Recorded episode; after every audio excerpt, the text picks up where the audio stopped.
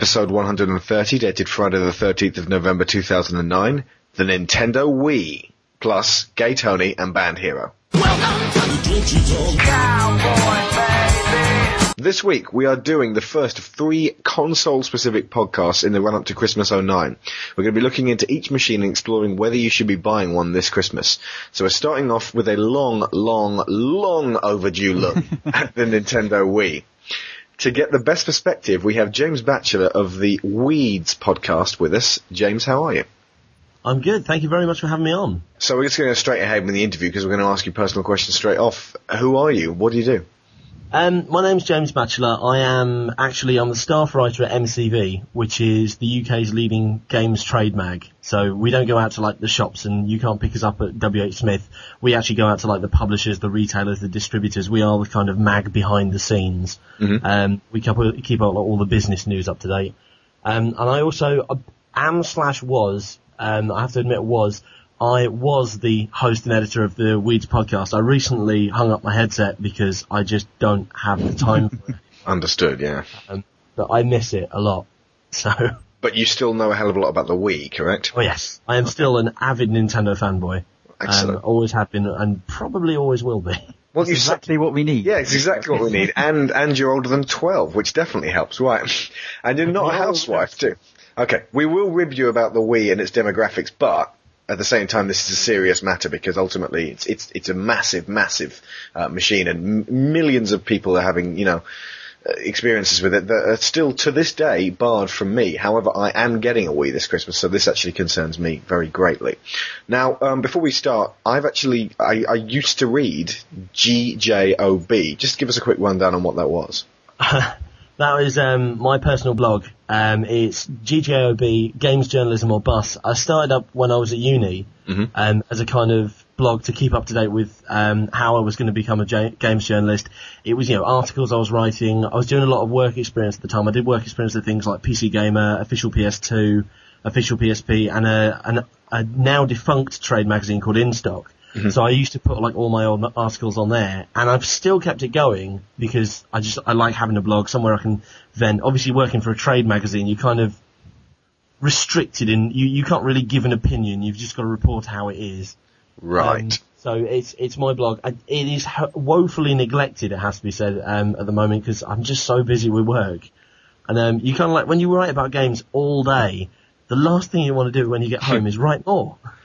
Th- okay. Tell me Un- about it. Understood. It, uh, it, it was specifically kind of inspirational to me because I'm kind of in the same boat as you were, maybe a little bit um, earlier down the line, a couple of years ago. So I'm still, you know, heading down that path. But uh, yeah, I will continue reading that. I'll continue trying to update it then. Go for it. You made him feel guilty now. That's good. what does the Wii have going for it that it didn't have at launch? Right. Well, okay. A, lot of people think that the Wii doesn't have anything going for it at all, regardless of compared to where it was at launch. But when you look at it, Nintendo have completely gone from one end of the spectrum to the other. So, okay, to to backtrack two three years, end of the GameCube era, Nintendo was really down on its luck. It was surviving only on Pokemon merchandise. Hmm. The GameCube, as great a console as it was, and m- most people who had a GameCube recognized it was a brilliant console. There was really good games on it. You know, it, it stood up quite well to the PS2 and Xbox, but for some reason Nintendo just couldn't get the third party support, so it never had as many games as the other consoles. Nintendo were well and truly third place in the industry. I, I, it's quite a competitive industry. We're always like, oh, who's winning, who's losing, hmm. who's leading, who's better, and which, uh, given the extent that we are now, yeah, the, how different the three consoles are from each other, you can't really directly compare them. You certainly can't say whether or not the Wii is better than the 360. They're different things. Know, they both do different things. You know, um, better. So, but back when, like, you know, last generation more so than any other, um, PS2, 360, and sorry, PS3, the original Xbox, and GameCube were very much on a level playing field, and yet Nintendo was well and truly at the bottom of the pile. They had very few fans, um, yeah, sorry, very yeah, very small audience, and most of that audience was the very very loyal Nintendo fanboys, people like me who've been playing since like the NES and the SNES. And then look at them today. They have got the biggest audience because their audience now encapsulates everyone, you know, gamers and non-gamers alike. They've got the best-selling console easily. You it's easily outselling 360 PS3. The sales are actually um, flagging at the, at the moment. You know, last couple of uh, months, the sales have been dropping. And everyone's like, oh, that's it, Nintendo's over the fads. No, it's because every bastard in the world has got one. Mm. And but You on know? top of that, they're still outselling both Microsoft and Sony, even though the sales are dropping. So it's hard Exactly. to like, oh, In all three territories as well. In the UK, US, and Japan. Alright, give or take a month, you know, they might lose out to the 360 every now and then, or like the PS3 every now and then, depending on what's been released on the other consoles. Mm-hmm. But they're outselling all of the other formats, and sometimes they've been outselling both the other formats combined. And yet people, the, the, the, the kind of general consensus is that Nintendo still is kind of not even the, it, it, it's the majority, it's the minority in terms of like whether the, hardcore gamers, for want of a bad term that we're going to no doubt use a lot, mm. the hardcore gamers see still see it as the losing party. It's kind of like Nintendo can't win when they're at the bottom and catering for the the hardcore and the fans. They're considered losing and they're considered you know they're, you're not working hard enough. Mm-hmm. And when they're at the top, printing money and expanding gaming to whole new audiences, it's still like, no, come on, you're not working hard enough. Do better. I'm pretty sure I know which place Nintendo would rather be. yes, exactly, mm, exactly. I mean, like, they, they, I- exactly, they're really happy. I mean, come on, like I say, like they they were on the bottom of the pile two, three years ago. Now they are at the top. They're at the top. Microsoft and Sony are barely touching them in terms of sales and revenue and all that. Hell, Microsoft and Sony are trying to ape them. Particularly Microsoft, you know, with the new Xbox experience and the avatars and the, the family games. I mean, Christ, Sony's motion controller that was unveiled at E3. Can anybody say Wiimote? But like a good politician, you've completely avoided the question, which was, what do you think it has now compared to launch?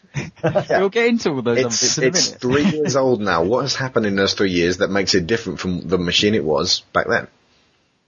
It's got it's kind of changed from what people were going to be. So I, I, it's not got the the software library it should have. I will admit that, but it does have plenty of you know of hardcore games or you know decent games. What it's got is a whole new audience, and it's kind of got that new audience that Nintendo's trying to cater for. So okay, yeah, we, if we look at Christmas and you've got things like okay, so Microsoft and Sony have got things like Uncharted and Halo and uh, Forza and stuff like that. You know, and that, that, that I, I imagine the most, the majority of your listeners, those are the sort of things that people are interested in. Nintendo doesn't have that, but Nintendo has got Wii Fit Plus, EA Sports Active, um, New Super Mario Brothers. It- It's it's got it's kind of gone for the kind of the Facebook iPhone sort of audience, the the regular people. It's got it's got comfortable. I think is what it is. It- It's it's got comfortable. Just before we carry on, I'm just going to give you throw you guys some numbers. Uh, do you know the um, Tony? Don't look at the uh, numbers if they're already I, there I, on knew, your I screen. knew the numbers anyway. But Okay, right. Um, well, okay, James. Do you know the numbers on sales for Wii at the moment? As in To- total, total sold. units sold. Yeah. Oh, I did this recently. Uh, It's alright if you're a few out. It's definitely in excess of 50 million worldwide, I believe. 56 million. 6 million. Okay. Uh, 360. A little bit lower than that, I think. 31 million. Significant. PS3. Considerably lower than that. 27 million. Yeah. Which makes 360 and PS3 together 58 million combined. Only just 2 million over the Wii sold, uh, Wii sales. So it's like literally an audience divided. But just to put it in perspective, how many DSs do you think have been Oh, sold? God. I know it's a completely different market, but you know. It's in excess of 120 million. It says 113 million on Wikipedia, but it's been known to be wrong. So, I mean, that's all the consoles added together still don't actually equate to just DS sales. So, I mean, Nintendo's got some serious audience on their hands. Um, Well, what's- what's surely, that- hang on, yeah. surely you've got to understand who the audience are. I mean, Hmm. We'll talk to the the expert. I mean, who the are the demographics, Tony. I mean, that's fine. I mean, obviously, I, yeah, I, I will admit that you know part of the uh, we like to call them the enthusiast gamers on this on this show because hardcore just is. Oh, I hate that word. I, I, I didn't know if you had like a better Nah. term than hardcore. Hardcore's kinda Enthusiast, like good. people, uh, So, yeah, I mean, positive. it, okay. it would be fair to say that the enthusiast gamer probably makes up 20 to 30 percent of the, the Nintendo's overall audience, but that's a huge um, gap between obviously that which makes up the 100 percent. So, who are the other 70 percent? Well, this is the thing. The other 70% are mums who nip into Tesco's and see like a quick brain training game for 20 quid. They're grannies who've got like Sudoku, you know, because their grandchildren have bought them a DS. They're infants that have been bought things like uh, Sam Power and the Imagine titles and all like the little um, you know movie tie-ins. It's it, it's your non-gamers. It is the people that don't consider themselves gamers, don't usually consider themselves as video game fans. Um, it's the people that don't care, the people that don't look at magazines, the people that don't go on websites, the people that don't follow a release schedule, the people that, you know, they don't really go into like game, they more pick up stuff like HMV or mm. Tesco or Asda or Argos or whatever, you know, they, they don't, almost want to say they don't understand games. It, it's kind of, it's just another form of entertainment. It's kind of, it, it's the people that treat games like DVDs or books. Yeah. The, the occasional impulse buy, the occasional luxury purchase. Um, and that's who Nintendo are trying to cater for at the moment. Interestingly enough, those are the people who aren't listening to this podcast. So, um, to flip that around, the people that are listening to this podcast, the uh, enthusiasts, I think it's probably the best way of putting it, who might not have a Wii, um, why should they get one this Christmas? And this is myself included in this one. I'm, I'm pretty much sold on it, but you know, sell me again. Uh, aside from just saying, you know, listing the games that are on it, I mean, get, get into the guts of why the Wii is worth owning. Yeah, what is the strength of the Wii platform over the others, basically? To be fair, if if people haven't decided they don't want a Wii by this Christmas, then there's no point telling them to get one. It, it's it's kind of it's not like the other consoles where you say, oh, you have to get this because of this. Mm. It's it's kind of it's something completely different. It's because it's it's a much more fun experience, and I know that sounds like a really cheap reason, but it it is. It's it's just you know you pop it on. It's a quick. It's almost like arcade like. And certainly the vast majority of games on the on the Nintendo um, Wii are quite arcade like in that they're pick up and play. They're not sit and play for like five, six hours. But if you want to, if you come home, you're stressed, you just want a quick game of something fun, something colourful, something enjoyable, mm. something light-hearted, something uplifting, then that's what the Wii is for. If you mm. want something that's just, even a little gimmicky that just makes you smile, that makes you smirk, like, you know, the, the sword fighting on Wii Sports Resort. Yes, you're not, you know, fooling anyone. You're not going to learn sword mastery through this, but it's quite good fun just swinging something through the air and pretending you're hitting something. We all did it when we were a child. Now we can do it when we're adults. It's allowed. Um, you know, it's something to play with friends. It's something to play with you know, your parents, your, your, you know, your children. It, it's that. It, certainly, the multiplayer is like uh, the local multiplayer is quite a good aspect of it. It's the sort of thing like Boxing Day, for example, at, at my house Boxing Day is when we have my mum's entire side of the family over, which is about 25 people, mm-hmm. and oh, guaranteed every single year the Wii comes out. Because while we're all milling around, the Wii will come out and there'll be Wii tennis going on, or Wii Sports Resort, or Rock Band, or uh, Wii Play like the Shooting Gallery, or something. Because it's just it, or, or the Mario and Sonic games. It's just fun. It's the sort of thing that's fun to watch and fun to play, and it's it's kind of a party thing.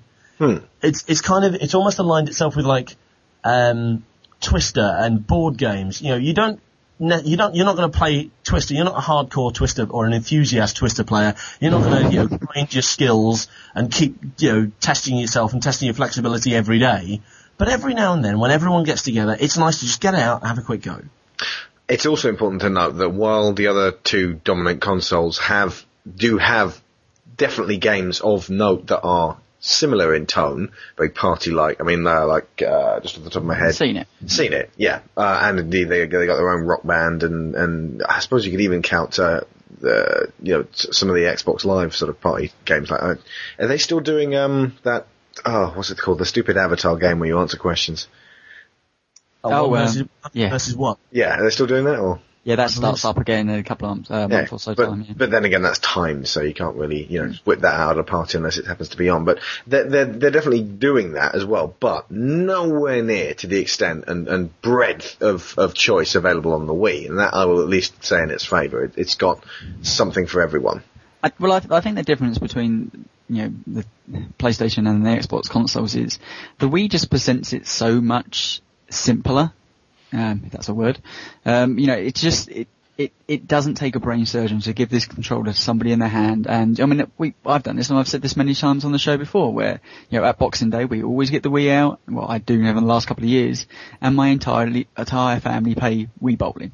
And that's something, you know, I know my father would never ever play, uh, any kind of game whether it be on PC or any of the other consoles. But Wii Bowling, he'll sit there for about two hours and get really competitive on because it's quite simple. You just controller and even now you don't even have to press the button to release the ball.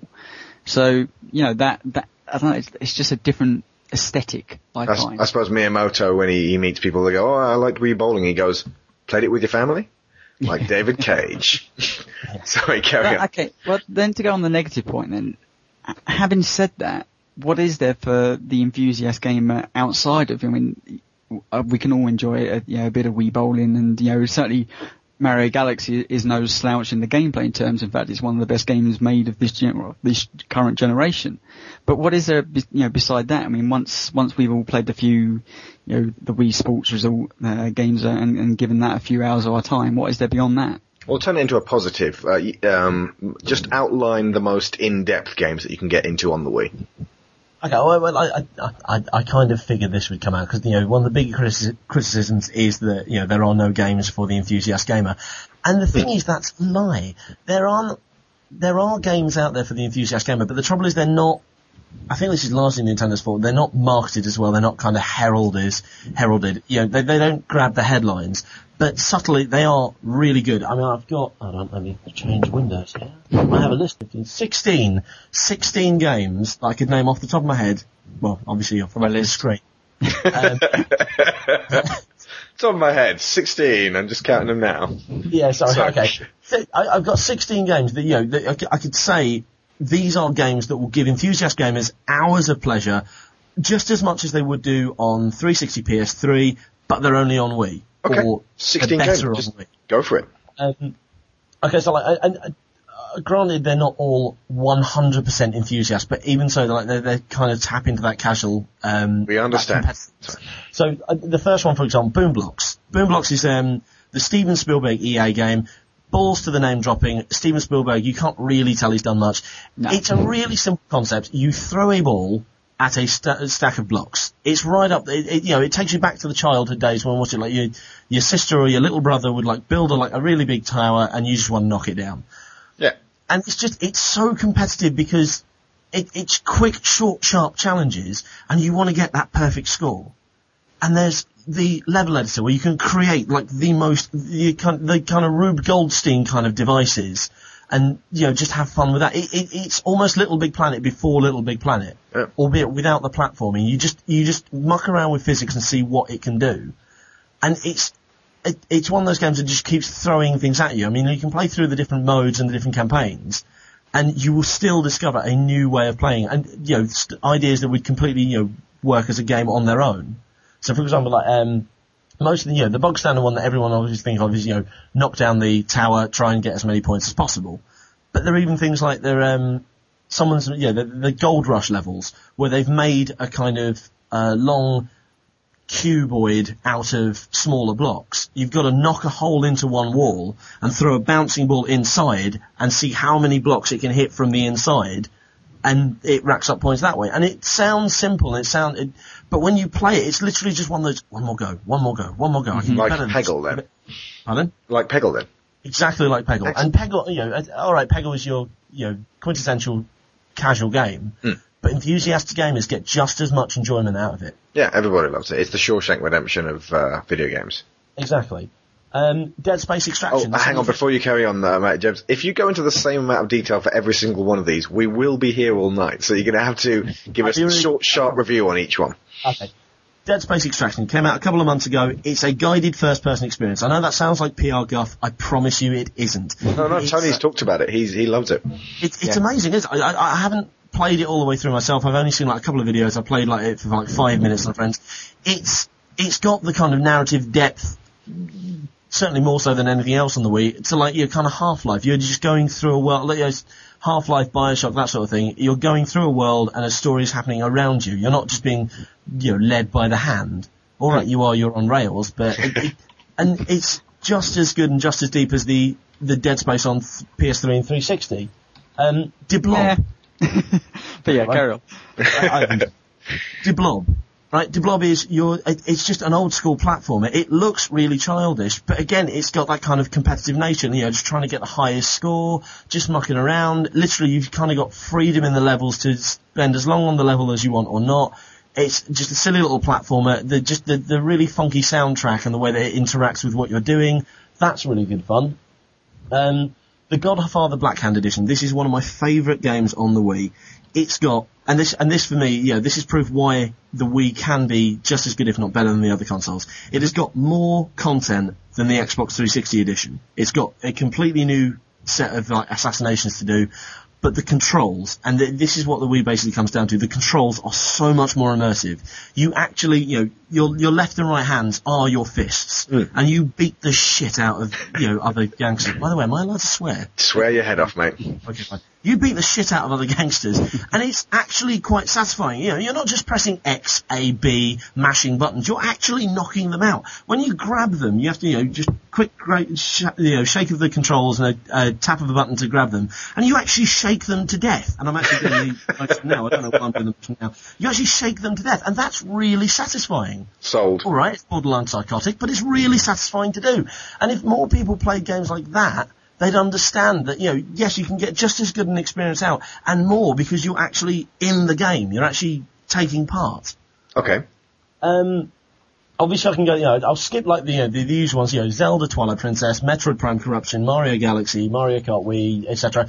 Those are your typical Nintendo titles. Obviously I wouldn't be much of a fanboy if I didn't recommend those, but they do, as, as much as these, these editions kind of lack, the, they, they lack a kind of, there's a certain inexplicable quality they lack, certainly the Zelda one, um, compared to previous editions. They are still fundamentally just as fun as their previous editions. Alright, they may be the same sort of game, so was Halo 3. Halo 3 was exactly the same as Halo 1, it just looked glossier. And it's still fun, and it's got that, and I know it's a really cop-out way of saying it, but it's got that kind of Nintendo magic, that inexplicable charm, and that kind of, I, I, just it gives you like that feeling of satisfaction, and enjoyment whenever you complete something on it, and those still are really good, and they just make you feel like you've accomplished stuff. They're just they're just really good titles. Mad World, Mad World, fantastically artistic title, really gory, really violent. I don't know why that didn't sell as well. I don't know why 316 PS3 owners aren't crying out for that. You look at any gory title on the on the 360 and PS3. Yes, it looks gory. Yes, it looks horrifying, but it's kind of got that Hollywood style, you know, violence where you think, oh, that's just fake. This, alright, it's artistic, you know, it's quite cartoony, but it's just amazing. I mean, like, you, you name me one game on the 360 where you can wrench a, um, a Street sign. Yeah. street sign out of the floor, smash it through someone's head, put them in an exploding barrel, throw them into like a, a steamroller that's la- armed with spikes. As in, name a game that does that exactly. Uh, yeah, well, something, something that one and that fun. And this is the thing, it's, it's very tongue in cheek, that game. It's quite fun. And again, like I say, the, the Wii is about fun. It, you know, it's not about, oh my god, this is really intense, this is really violent. This is, oh my god, this is good fun. I'm ripping the, you know, ripping these people to pieces. Very Well, small I'm a pieces. big fan of Clover and uh, yet to play God Hand, but I loved Okami. Yeah. Well, uh, Okami, I was actually going to go on to my next one. Are Okami? like this? No, no. O- Okami, you know, here comes, you know, here was this fantastic PS2 game that came out, you know, after the PS3 had hmm. come out, you know, bit stupid timing. Absolutely epic adventure, worthy of Zelda, worthy of the best Zeldas. It's huge, it's daunting, it lasts forever. I've got friends that have been playing it for years and still haven't completed it. It is that damn long. Yeah, my wife got there. Yeah, exactly. And, and you know, what, what's not, you know, to appeal to that and the enthusiast gamer? This is not a short, a cheap, short knockoff. This is an epic, long adventure that is just as good on, you know, PS2. People have been begging for it to come out on Wii. It's on Wii. It works. It's, it's great. It's, it's just a fantastic game. I have to interject a second, James. For people out there with a PS2, there is some debate as to whether the actual paintbrush strokes work better on the PS2 with the pad as to the Wii version. So it would probably pay to do your homework on, on which one you actually want to end up getting. But uh, I can't just go, yep, definitely get it on the Wii because I'd uh, say, in fact, I've I, heard- I, I'm actually working through this on my own uh, at the moment. I would re- if you can, and if you have a Wii, or if you have someone with a Wii, I'd rent it first, Mm-hmm. Right, yeah. Because the the paint mechanic, it can you have to be, it, it's very kind of precise, marvelous. Yeah. Um, Okay. Wario Land Shaker. I mean, come on. like, Okay, you enthusiast gamers consider themselves like you know experts in all forms of games. They're the kind of they tend to be like the older gamers. Wario Land Shaker is your. It's brilliant. It's, it's a retro style 2D platformer, a genre that, in my opinion, is really underdone nowadays. Yes, all right, we've got these wonderful 3D worlds. We can do like epic sandboxes like GTA, Assassin's Creed, etc. But sometimes we still like just the simple left to right, overcoming object, you know, obstacles. And this is, it's right up there. You know, it's really challenging. It's really intense. It's really appealing to like the retro gamer. And the animation on it is amazing. The animation is like worthy of a Disney film. It's, it's, Uh, you know, it's not just sprite based. It, it, they've actually hand drawn the animation, and it looks like an anime film or something. Uh, yeah, and it's it's just kind of that. Uh, like I say, it's it's difficult to describe. It's literally just it's fun. It's fun. It's enjoyable. It make it, it's satisfying, and that's something you don't get on. I mean, you know, me, name me one good 2D platformer on another platformer. Oh, sorry, on another Another console. On the console, Braid, right there. Okay, yep, Braid, one. One that's a kind of very puzzly kind of, but this is more like Shadow Complex. Well, Okay, yes, but again, those, okay, those are two. you could actually say Little Big Planet because it's kind of 2D, even though there is a depth to the field of it. Okay, Um, touche. but you know, the point is, we've we've we've got to, and this is more old school than those. Those are like you know, those are 2D platformers, but they're trying to be new. This Hang is on, you're adding new caveats to it. You're saying, no, no, it's got to be old school now. The last one I'd say is um, Zack and Wiki. Now, Zack and Wiki, it kind of looks Hang like on, a that's, cat. that's only 12. Is it? Yeah, but I've skipped. What have Wii skipped? Fit, Wii Sports, Wii Sports Resort. I didn't even have Wii Fit. I've skipped Family Ski. Family Ski's good fun. Oh yeah? Uh, but again, just kind of as a kind of relaxing, enjoyable pastime sort of game. Family Um, Ski. I'm going to basically put up your top 16 for our listeners to sort of check out if they've already got a Wii or if they're getting a Wii. So basically, sort of these are your recommended ones. So, so, yeah, definitely don't miss any. And what was the other one? Um, family, I, I, sorry, so Family Ski, Mario Kart Wii, Wii Sports, Wii Sports Resort. Hang on, Super- is Family Ski the one with Mummy, Daddy, Billy, and Susie? No, it's very different. You actually use the Wii Balance board. Oh, right, okay. Yeah. And you're not Uh, including Wii Fit in this one. I'm, I'm not, but only because I haven't played it. So I'm, not, I'm only including games that I have played or I know a lot about. It's a lifestyle experience. Tony, would fun. you add to this list if you were able to the EA Sports um, that that fitness pack thing? Yeah, active, yeah, but I mean, uh, are they game? Well, they're not necessarily games, but they are certainly what makes the Wii the you know, part of the Wii. You know, it's these lifestyle type games. So yeah, we Wii Fit and uh, EA Sports Active.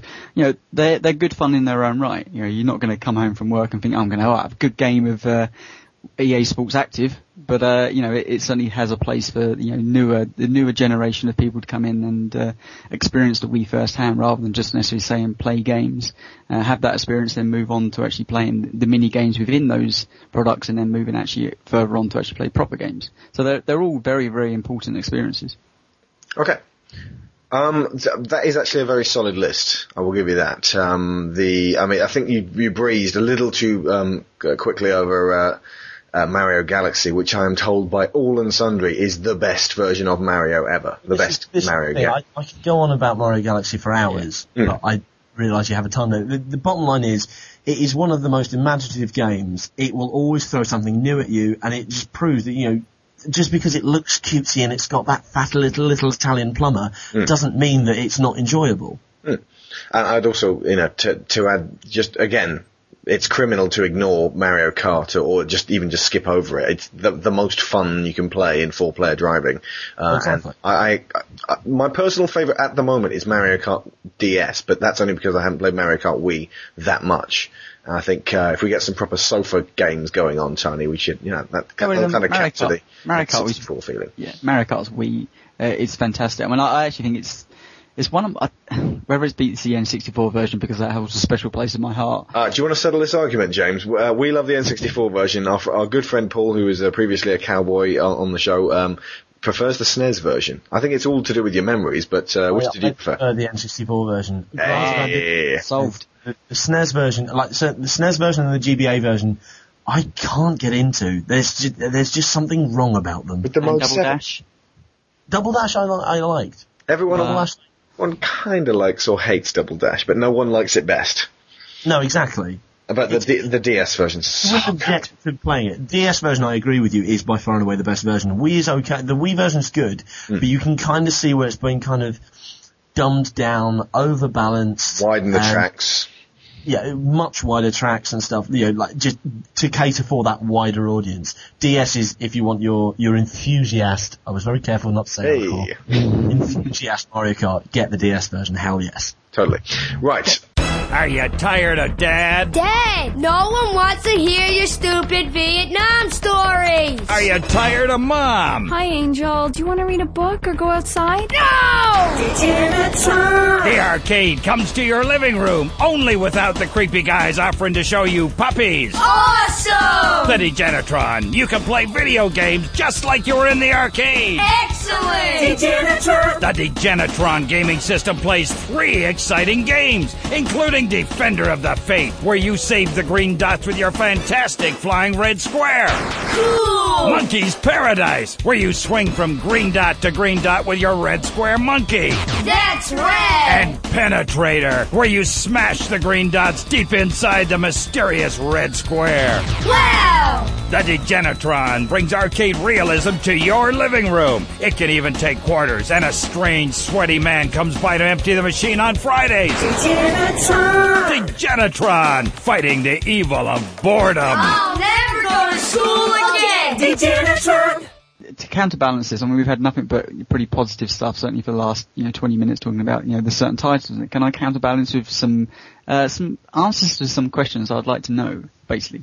Just some harder questions. Go No? for it. Yeah. Go for it. You, you mentioned amongst all, all that rant of, you know, all these fantastic Wii titles and you came across something like Mad World, where you commented obviously that it didn't sell particularly well.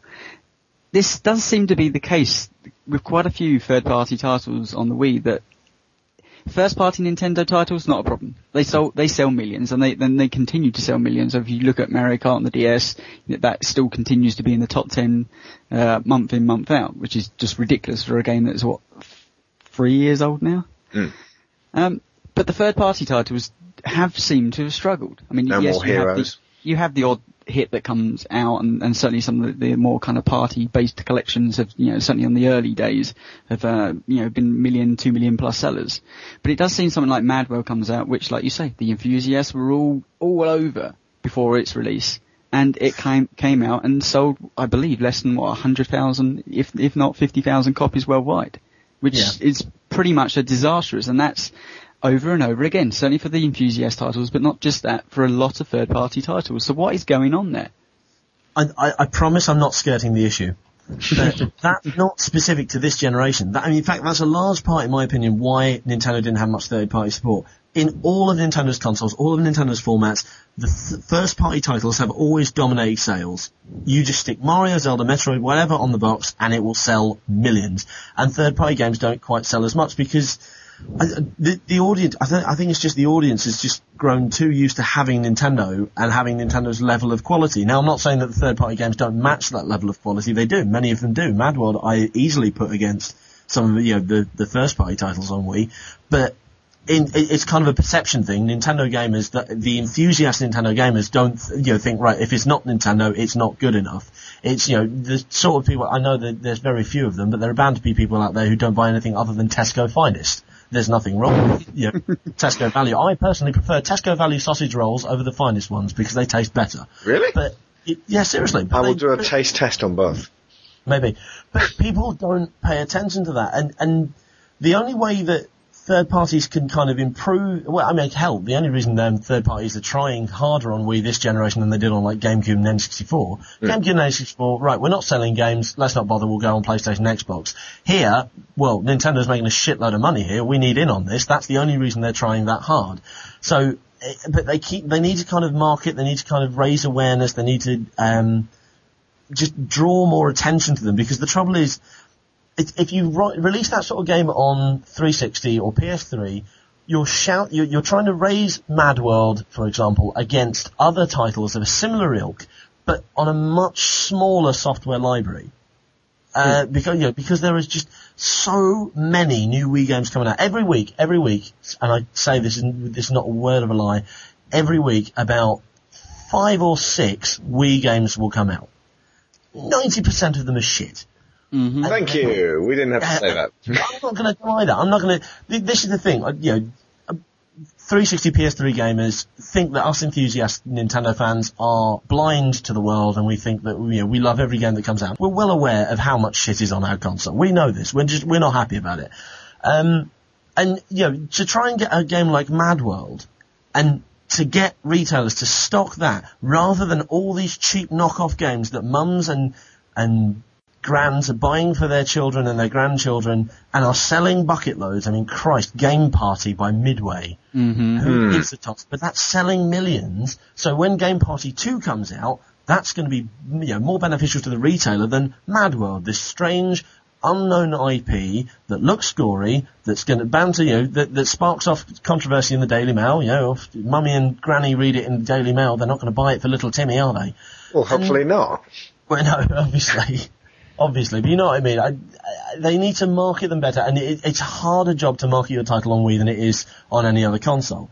The other problem I'd, is, hang on one second. I'd say you actually kind of hit the nail on the head there. It's somewhere in the middle of this, you know, giant smorgasbord of demographics. Is it's not specifically that Mad World isn't marketed enough. It's just that of the percentage of Wii owners, only a small percentage of those people are 18 plus year old males who like gory games. It's Exactly. that small percentage that means it's not going to be a big seller in comparison to say the vast percentage of people who are like. Party game, party fun. I'll be buying that one then, please. Um, And because more- more so because this- they're a minority. and more so this generation than others, a lot of people have a Wii and a 360, or a Wii and a PS3. If they've got the money for, hmm, Mad World, a game that I don't know a lot about, or Call of Honor Medal of Duty 362, they're going to go for the one they know. I'll also say though, and I, like I said, like you know, I'm quite realistic as as avid fanboys go. We, we, you know, yes, fanboys are blind to the fact that oh, Nintendo is God, Nintendo can do no wrong. I'm not like that. A lot of Nintendo fanboys are very two-faced. We are lazy bastards. We crave these games. You know, Mad World's coming out. Oh my God, this is the game that we need. This is the game that we was made for. We're to buy it. Oh yes, please release this Sega. Oh no, don't let the Daily Mail stop it from coming out. We need this game as soon as it comes out. No, I'm not buying it. Why not? Right? The Conduit. The Conduit um, was released this this uh, summer, also by Sega. It was developed by High Voltage. It has the, by far and away, the best visuals for a first-person shooter on the Wii. Okay, a little bit of average gameplay. Uh, Personally, I don't rate the Modern Warfare games that much Yeah, but- higher. Yeah, but saying, th- th- but no saying that if someone released Conduit on either the other two consoles, it would have tanked, regardless, because really when you looked at the quality of the title, it just wasn't really up to spec of what all this other stuff. The fact that Okay. it was a half reasonably good shooter on the Wii was the reason it was getting all the limelight in the first place, because the Wii is just desperate for shooters like that. But it's, Haze, Haze tanked on the PS3, even though that was desperate for like a, a single, you know, uh, a Sony-owned IP for FPS, and it it ultimately does come down to quality. You know, I there's a reason point. Modern Warfare still sells massively. Yeah, okay, okay. I, I, that's just me. I'm not a massive Modern Warfare fan. I see that Me point. neither. but- I can't stand the thing.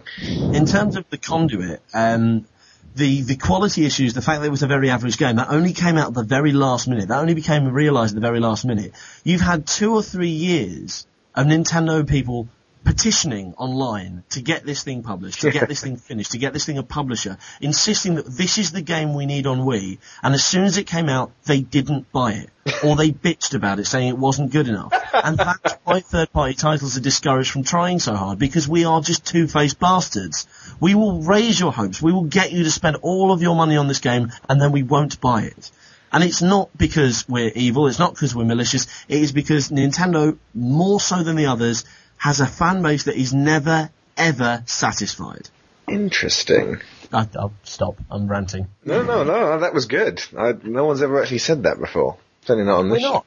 It's just what, Christmas 2007, we had Mar- Super Mario Galaxy, Right. Metroid Prime Corruption, Yep. Legend of Zelda Phantom Hourglass, three AAA titles in the space of a month and a half, if I remember rightly. Uh-huh. That has never happened in the history of Nintendo as far as I'm aware. They have never released a Mario, Zelda and Metroid title that close together. Right? Okay. All three sold on well, well, sold well enough-ish. I mean, even Mario Galaxy didn't sell as much as it wanted to because again, by that point, the Nintendo fanboys had given up, gone onto their 360 and were playing uh, Christ, well, Halo 3 was out that year. They were playing that instead. Or indeed, And- Call of Duty. And exactly. And you know, people complain that oh Mario, you know, Zelda for example, a lot of people complain that Zelda's becoming the same. As soon as E3 came around or GDC, when's the next Zelda?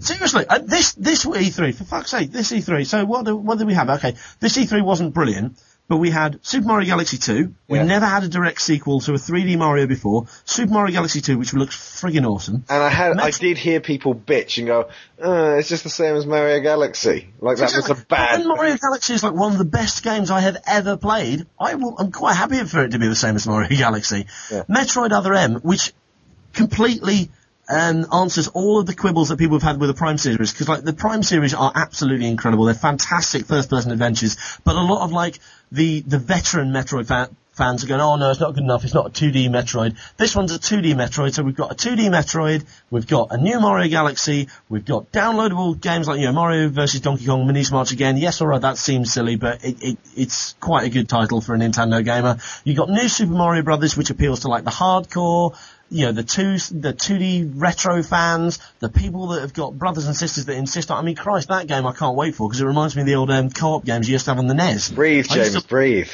don't know, I can't. I don't have time to- But after all of that, all of that, which you know, it was, it was, you know, if you exclude things like the vitality sensor, it was a good E3, certainly the best E3 that Nintendo have shown in the last two, three years. It was way better than the year before.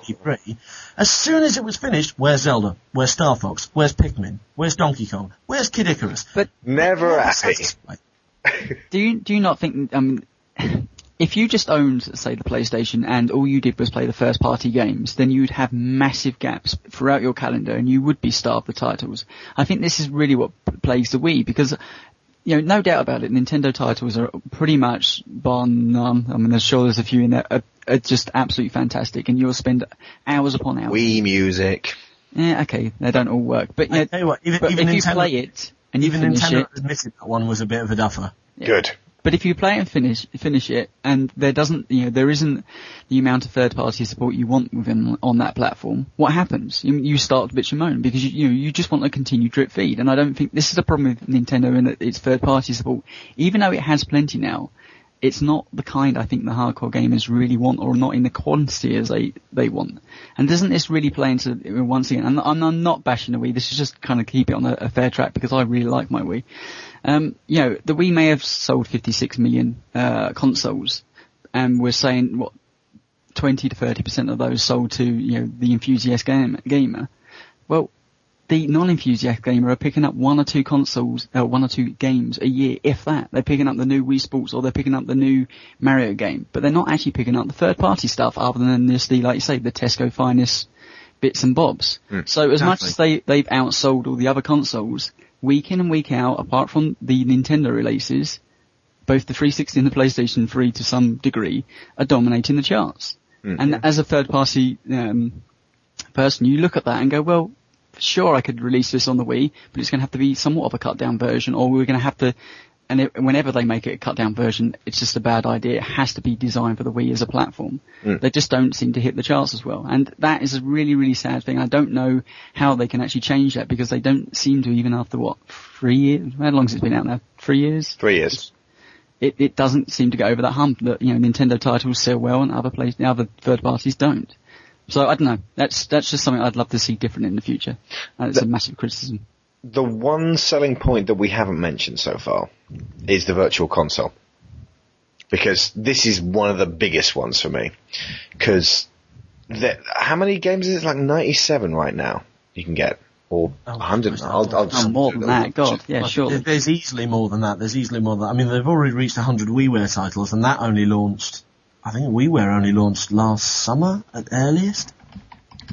Old right there. So 90, 97, like, there's easily more virtual console titles, and like you say, yeah, there's there's a good draw there for the nostalgia fans, and there's a lot of nostalgia going on. I mean, uh, the amount of game franchises that are being pulled out of the wor- you know, pulled out of the, the cupboard, and dusted off, and made into brand new ones. You know, th- there's a big market for nostalgia, and virtual console the trouble is it's it's really undersold by Nintendo. I mean, Nintendo Nintendo have kind of got in the habit of like kind of sitting on their laurels and assuming that they'll make it. You know, if if we make it, they will come. They assume that people will know what is out there. I mean, to go back to your point, Tony, that um, Sony gamers, you know, if you stick to the first party titles, you get a decent title every, I don't know, three, four months. I mean, what say once a quarter, yeah, you know. Yeah, once you had Killzone, then you had Infamous, then you had Uncharted, then you've got whatever comes next, God of War or whatever. Yeah. Um, what people don't, you know, what Nintendo fans don't realize is that Nintendo does that. I mean, you know, Nintendo, they, they do that. They do do quarterly, quarterly releases, more so than like Microsoft. Microsoft only release stuff at Christmas, really. I mean, look at last year. Last year we had Mario Kart, then we had Smash Brothers, then we had okay, we didn't have brilliant games at Christmas, but there were games that Christmas. This year we've had um, Punch Out, Wii Sports Resort, um, and now we're into Christmas, so we're getting New Super Mario Brothers Wii. So you know you're still getting games every quarter and a bit, and they just don't buy them because Nintendo don't really market them as much. And certainly, you know, to go back to the main point, they really don't market the Virtual Console or the WiiWare. 318 games in Europe alone. Yeah. Yeah, that's the best. it was that big. The best of the uh, NES, the uh, best of the SNES. I mean, yeah, all, uh, they've got everything that like when Nintendo owned and was popular has pretty much come out now, uh, and they've got a lot of third-party stuff on, on there as well. Best of the N64, aside from the obvious Sega Master System, Mega Drive. I mean. Jesus H Christ! If you just scroll down the list, I'm gonna, I'm just gonna stick this list as a as a link in the in the show notes because when considering buying a Wii, you're also buying an NES, you're also buying a, a SNES, you're also buying an N64. Effectively, you you know, it's it's not to be sniffed at, and it's one of the main reasons I'm getting a Wii actually is so I can get all of these old games without having to you know buy uh, an NES that's functioning, and just you know so I can let my little daughter play these when she comes of age. She's only one right now, so it'll take a while, but that'll just give me time enough to get a decent library going. Yeah. Um, but I mean, Jesus, the amount you can get, and it's all about the same as you'd probably pay for the cartridge on eBay. yeah. How do you, But- how well do you think the, the WiiWare store has actually done? I mean, and, and, and Lost Winds is a fantastic game that, you know, its upcoming sequel as well. But, you know, beyond that, it, it seems to be a bit like the third, playing third fiddle to obviously Xbox Live Arcade and PlayStation Store. Well, this is the thing. I mean, they haven't quite. Again, they haven't got the support behind it. And again, there's a lot of guff out there. They haven't. You know, they don't really scream what's out there. There is quite a few WiiWare titles that aren't really that good. I mean, I know for a fact that there is one uh, recently recently released that allows you to decorate your own Halloween cookies. Ta-da! so just as good as DSiWare then. Exactly. It's just as good as DSiWare. And, I mean, the trouble is, Nintendo doesn't market it. If they marketed this, um, I, I think they're gonna, they, they, they should, hopefully, start marketing it a bit more now, because obviously the WiiWare DSiWare kind of taps into the, the whole iPhone app mentality that is slowly penetrating the public. The whole, there's an app for that. That's a, that's a very familiar phrase now and then. And if you look at the icons on, um, on, and the way that the DSi's interface is laid out, it's, it is, it looks like the, you know, the iPhone apps, and they're kind of tapping in on that.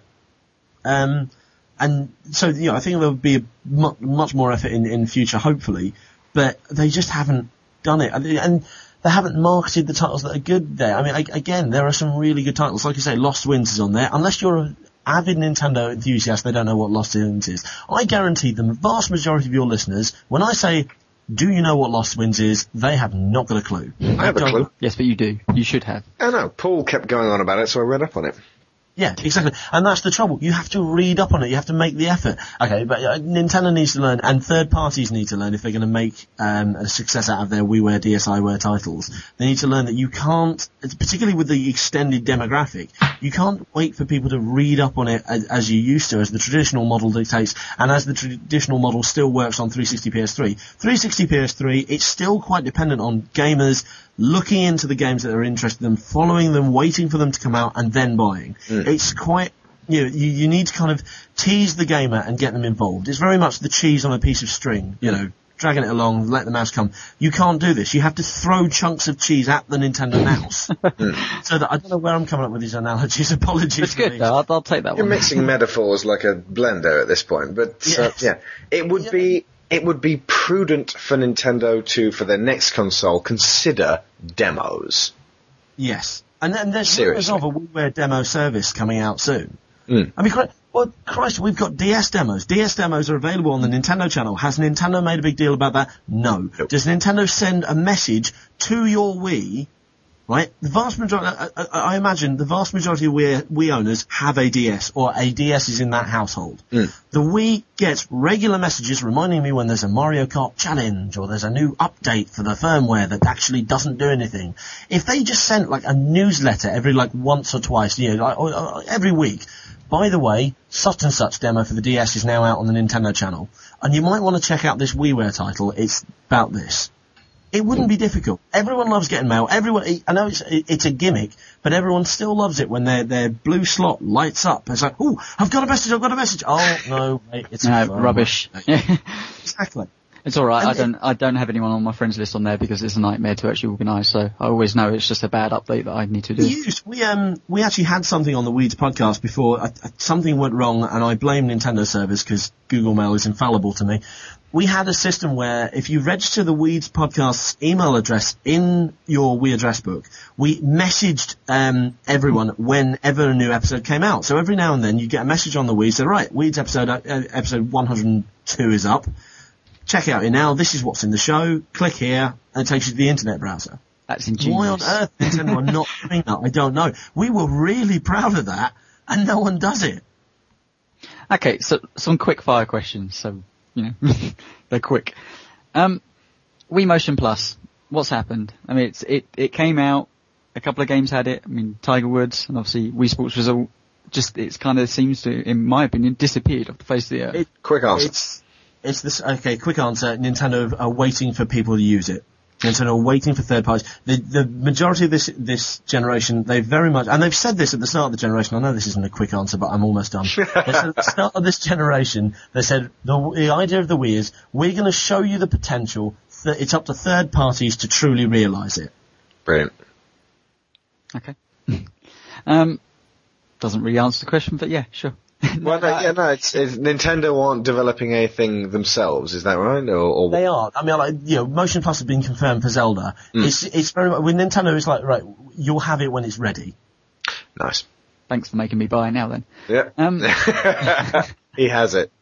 What What do you think of the um, the competition chasing? Uh, what would seem to be chasing the the Mii's from Nintendo, with uh, obviously Microsoft doing their avatar system and uh, Sony going all out and doing their home system. What was So- your feelings of that as a, you know, a fan of the Nintendo service? Copycat or improvement? It's copycat, but I'm not bothered. I mean, everyone copycats. But improvement. Yeah, Christ, Nintendo, Nintendo tri- uh, tributes it. You know, the, the, the success of the Wii is because Nintendo realised that things like SingStar, Buzz, and EyeToy were doing really well on Sony. Yeah. That uh, yeah. Yep.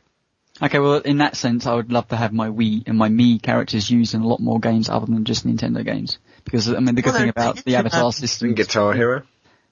In Guitar Hero, in um, FIFA, and I think PES, but I could be wrong. Um, a lot of things like Family Ski and quiz titles that you use your Mii. I need to play more games with them. Yeah, you do. No, but, but no, it's, well, obviously the 360's avatars are starting to, to encroach in pretty much everything, but um, obviously PlayStation Home's a, a different I beast. don't know. I won't be happy until my Xbox avatar can run around Albion, Nice. hack up people in Bowerstone. Yeah. Oh no, no, you can't hack anything with your with your Xbox avatar. No. That was one of the rules. No hacking, no shooting. But then that's just cruel. Giving it a light, you know, letting you buy a lightsaber for it and then not letting it chop off an arm. It will. Ne- you could maybe use them like a Nerf lightsaber and just sort of pad at each other. I don't know, the best thing you can do. Okay, well, a couple more, just quickly. Um, control. Obviously, it's it can be a major selling point for the Wii. It's unique control, but it does seem to be a, a problem with some games that are transferring over from uh, the other two consoles. So the prime example I'm bringing this, and I don't actually think it's a, a it actually uses it really well. But why Dead Space Extraction? Why was it an on-rail shooter when I would have thought the, the Wii would have been capable of producing just a cut down graphics of um, the 360 version or play, yeah 360 version of it. Because I mean this this is what gets me. We had Super Mario 64 years ago with almost perfect 3D analog control. Why does this not seem to be uh, able to be achieved on the Wii? Because it does have a nunchuck, after all. because third parties have never ever been able to master Nintendo's handheld, uh, sorry, Nintendo's uh, hardware as well as Nintendo have, and because Nintendo, as third parties are always kind of, they're almost scared of the Wii. They don't want to try too much because they're worried it won't work. I mean, if if, if they try too hard and the controls don't work, their game is, you know, canned. Basically, you know, it, it's everyone hates it. Hmm. Okay, Some I- might say the same about Scribblenauts. Everyone complained about those bloody controls, and I'm completely with them. I'm Tried my best to fight through that thing. still love that game. It's- the controls have gone. It, I, I said in my review, it's just, it's got these incredible highs and terrible lows. I, it, it literally is, you know, with, with the controls, it literally, it, it's almost pot luck if you're going to get it right. Yeah. The Godfather, as I said earlier, fantastic controls, particularly when it comes to the combat. That control system was what, 2007? Mm-hmm. So you'd think you could it be easy enough to just copy that. But if you play this year's Indiana Jones and the Staff of Kings, Oh god. which it was going for exactly the same control system, doesn't work. However, that does have Fate of Atlantis on it, which is worth getting. Uh, yeah, I, I, I, I've, I've made my thoughts known on that elsewhere. I'm not going to start. Okay. That's fine. As a, as a Search Nintendo, for James's thoughts on this elsewhere. as a Nintendo fanboy, you may not be able to answer this this question, although you do seem to be a, a rather reasonable fanboy, if there is one, as if there is such a thing. Reasonable fanboy. nice. Um, T-shirts printing tomorrow. you have a choice of features taken from another platform, so the PlayStation 3 or the Xbox 360. What would you like to see uh, migrated over to the Wii service? Or what do you think there's, you know, is perfect, or you know, do you think that they're just misplaced, or would it be mismatched? Xbox Live integration in terms of the smoothness of the online, the the ability to connect to people easier. Those bloody friend codes. I Yeah. see what Nintendo have done them, but seriously, It's because of all the pedos. it's because of all the pedos. Nintendo is scared of the internet. Nintendo is your your basic technophobe. This is the thing. Microsoft and Sony, all right, you know, the, the companies are just as old and, and Nintendo. No, Nintendo's a much much older company. Um, perhaps not in terms of computer games, but in terms of you know, as no, Cards, in, in yeah. terms of computer games, it's much much older. It's much more used to doing things simpler, to being protective. Whereas you know, you've got these young whippersnappers, Sony and Microsoft, coming up and suddenly coming in, and you know, like and our third generation of consoles, they're starting with their first generation, and um, they're doing all these newfangled internet things. It's like trying to get your dad on Facebook. It's just not going to go well. It's like trying to convince your uh, grandmother of how to uh, program a VCR over the phone when you know she doesn't have a VCR, but she does But have she a does cake. have a cake. Nice! Yes. Why can't I remember where that's from? Dave Gorman's Googlewhack Adventure. Google Adventure, yes. Yeah. Oh, Everyone my go out and check that was one just out. rocketed. Well, excellent. Okay, right. So back on track. Um, so you'd want Xbox Live on the Wii with with the friend speaky little speaker thing, or, or yes, and preferably not charging me to use the bloody thing. Oh, God. Okay. Right. So you want Xbox Live, but you don't want to pay for it. Welcome Uh, to the PS3. We'll, I we'll want save the Xbox Live Microsoft Silver. person to defend I that. want Xbox Live Silver on Wii because I've got Silver on my 360. I'm quite happy with it. I Right. can send text messages. I can see what my friends are playing. I can view my achievements, and I can talk to one person at a time. That would be more than enough for me. I would say we get party chat all the time, no problems, but that would be a lie. Problems. Seriously, uh, if I have had, if I could get together one community night where we could get all of us into a room with no issues and no one dropping out and no oil and water situation if I can't be in the same room as this person, nothing to do with whether we like each other or not, our modems just appear to hate one another. This is Um, why Nintendo gamers. We we actually use Skype. Um, I mean, I, as we record, as we record, the Weeds podcast is having its weekly games night, and they are just chatting on Skype and the internet um, chat thing we've got on the forums, and then playing Mario Kart on the Wii because it's because generally you have a PC near your Wii, Yeah, so it's easier. good thing. So, aren't you taking anything from Sony? Poor Sony. Um, oh, I thought I was only allowed Blu-ray player, one. you can stick a Blu-ray player in there if you want. From Sony, I'd take the, the store um, interface. I kind of like the way that, Nintendo, that, that Sony have laid out the store. I have to I have to really look through my Xbox Marketplace. I have to really search through the Wii Shop. But PSN store I've always found quite easy. Also, they say- tell you exactly how much it is. They're like, you know, that'll be eleven ninety nine, as opposed to thirteen hundred points. What does that even? Exactly. I mean, Christ, I've always I've, I've already been um, duped by a bloody. Okay, so to go back to WiiWare, Tales of Monkey Island. This is a big coup for us. It's a big name. It's a recognizable brand. It's brilliant. It's on WiiWare. It's point and click. It's perfect. And it can be yours for just six installments of £1,000, uh, so 1,000 points. And then I realised that's £60. I don't even spend £60 on a boxed product, let alone a bloody downloadable one. Well, I reckon one of the final questions is then, um, how do you think Nintendo will do this Christmas and where have they positioned themselves, or how have they positioned themselves to do well this Christmas? Well, This is the thing. They'll they'll survive. They've positioned themselves the the exact same way that they've done the last two three Christmases because it has worked for them, and they don't need. This is the thing. And okay, I'm going to name drop. I, I'm not going to take credit for this. On Weeds, we had um, a guy called Dippy Doolittle. He was a listener, then he became a host, and then he became a listener again. And he always said, whenever people bitch about Nintendo, Nintendo aren't going to change it because you're bitching, because they don't need to. Yeah. Nintendo is still selling shitloads. Nintendo is still selling things like Wii Fit Plus. Wii Fit Plus, Christ, um, is like, okay, it's number two in the charts this week. It sold a ridiculous number of games that I can't remember. It- you know, it, it's, it's recently bundled a white Wii and a black Wii. Um, you know, you can get a white Wii or a black Wii, both with Wii Sports and Wii Sports Resort. They're not amazing bundles when you look at the Modern Warfare 2 branded 360 with 256 gigabyte hard drive and a copy of Modern Warfare 2. It's not quite as appealing to the enthusiast gamer, but it's selling shitloads, so they don't need to try anything new. Also, I would imagine from what you said earlier that the uh, bitching of fanboys from Nintendo uh, is but the chirping of birds to them now because it's like we can't make you happy. Why would we bother? We're just going to carry on with our own plans and see what happens. Okay. Well then, on top of that, and final, final question. um, what's the future? Um, obviously, uh, what about a month ago there was there was supposedly leaked specs of a, a, a Wii HD with Blu-ray drive and uh, a whole new a whole new interface and everything. Xbox like. Live. Sorry, I just thought they might be picking up on my uh, ideal Wii. So a reality, just uh, vicious rumours, and they were saying 2010, uh, 2010 stroke 2011. So, do you think they need to go that route? Do you think they'll start losing market share if they don't upgrade at least to some sort of HD? I think System. Nintendo, Microsoft and Sony do not need to upgrade their hardware. We've kind of reached the peak. You don't need new hardware. You just need new games, new add-ons like Natal, etc. Yeah. We needs to update. It needs to catch up. Nintendo aren't going to do that until there is no possible other way of generating new income. Hmm. Right? The D. Okay, so look at the DSi. Um, the DS. The reason the DSi exists is because the DS sales were slowing down.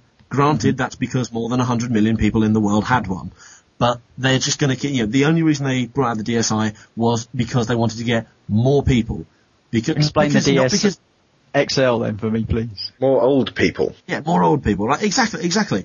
You know, the DSi isn't selling quite as well as they expected. It's selling well enough, but it's not selling quite as well. So let's try something new. They've become quite hardware orientated in terms of like redesigns. The Wii, it's only a matter of time before the Wii, they release a new one. Christ, we've got the black Wii, you know, the black version of the Wii this, this Christmas. That is their kind of hardware push. Look, it's kind of newish. Oh, is that coming out in Europe? Eventually, Yeah, it's they're out going to crump. Oh shit! Okay, right. I'm holding. I'm getting a black Wii then. No, no problem. I'm getting that. Yeah, the Black Wii's coming out. No, it's out. It's out. It came It's out, out, uh, last week. You see, this is how much I know about the Wii right now. I was planning to get one. It's the thing. Um, yeah, the Black Wii's out. Uh, eventually they will crumble to pressure. They will realize they need to upgrade. Particularly, they'll need some sort of like hardware storage if they're going to push the WiiWare route. Um, because like I said, you know, Virtual Console WiiWare is fantastic. If you're going to go mad on Virtual Console and WiiWare, you need an SD card. Because 512 megabits of internal memory is not a lot. So it's not it's not even a gig. You know, I've I've got a keyring that has more memory than that. So you know, they they need a hard drive. They don't necessarily need HD graphics. It would be nice because I've only recently discovered how ugly a Wii looks on a HD TV. Oh yes, but yeah. I, I never realised. I heard people going, "Oh, it looks hideous." I'm like, no, you're just being picky. And they'll put it on. It's like, oh, good God Almighty, what is that? Looks like Jaggies have thrown up on my screen. Um, Interesting. Yeah, the, the Wii's gone up since I was uh, going to buy one. I was looking, they were 140 pounds. Now they're 165. You remember, remember the, because of the tax. the price thing? hike thing. Yeah, Yeah, so they've, they've, they've now instigated it. Right. They got instigated about six months ago. Okay, then another question. Will, um, are, are Nintendo going to react to, uh, Sony's motion controller and Xbox Natal add-ons? No, they won't. Well, they have. Wii Motion Plus was their reaction. Mm-hmm. At E3 this year, was it after Nintendo, uh, Microsoft brought out Natal mm-hmm. and showed that off. The very next day, uh, Reggie pretty much said, well, you've seen motion control, but just to remind you, we already have it. Look at this very quickly, hastily rendered that we've got here. Wii Motion Plus is it. I, they're not going to go mad. They, they're quite happy with the simplicity of it. I, I honestly don't rate the the motion controller on Sony is going to kind of bring the PS3 up to speed with the Wii in terms of that kind of motion controlled gameplay. Natal, yes, it's light years ahead of um, Wii and PS3 Sony control, but to an extent, it's a glorified EyeToy, and I don't think it's going to take off. I don't think it it lends itself to the enthusiast gaming, and that's certainly not the, the Microsoft demographic as a whole. That is Microsoft going after the EyeToy crowd, and I don't think it's going to become like the standard. Everyone like what's it, when it came out, everyone was like, "Oh my god, this is the second coming." All games are going to be like this as of now. No, they're not. You're still going to want to be able to sit down with a controller in your hand, whether it's a remote and nunchuck in one, you know, in each hand, or a joypad shared between the two hands. Yeah. You're still going to be able to sit down, chill out, and play. I think everyone just gets a knee-jerk reaction because they're all, everyone's always afraid that their, their comfortable world will get yanked away with the next new piece of technology. Exactly. And yet we're still listening to CDs. okay. I think that'll do. I'm convinced I'm getting a black Wii. I should probably have bought a white Wii when it was a bit cheaper, but uh, I'll pay the extra. So that's 165 pounds on Amazon right now. That sounds good to me, and I think uh, that'll be for Crimbo. Um, James, it has been an absolute pleasure having you on the show, and it is, like I said at the very beginning, long, long overdue look at this one because we've been, pre- we get occasionally accused of being 360 fanboys, but it, it's not without its uh, its grounding. I've got to say. No, absolutely. And, and the thing is, you know, I, I'm not going to say that Nintendo is perfect, that the Wii is a perfect console, that everyone should have a Wii and should shun the other consoles. That's bollocks. I think we've got to the, the sort of place where you can have a Wii and you can have a 360, or you can have a Wii and a PS3, and they both kind of complement each other. It depends what sort of mood you're in. Um, but yeah, thank you very much for letting me come on. Oh, no worries. No worries. Nintendo, We'd like to have you back on. We've got other questions to ask you. We don't have time for tonight. yeah, I'd love to. I'd love to come back sometime. It'd be good fun. We do one on the DS. Nice. okay.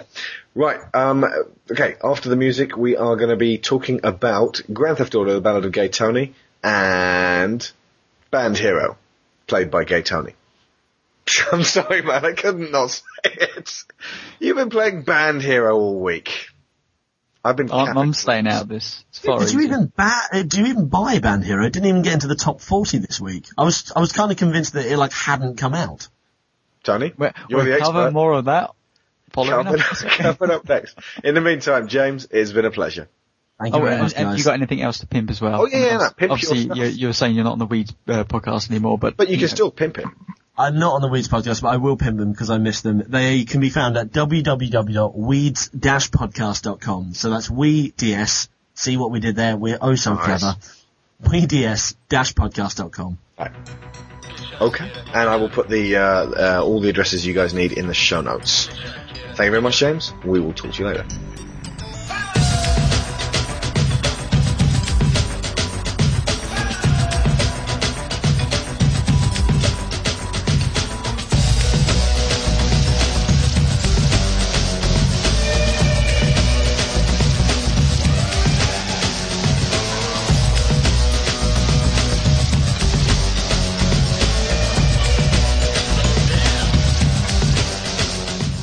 Okay, before we get to Grand Theft Auto, Tony, what have you been playing this week?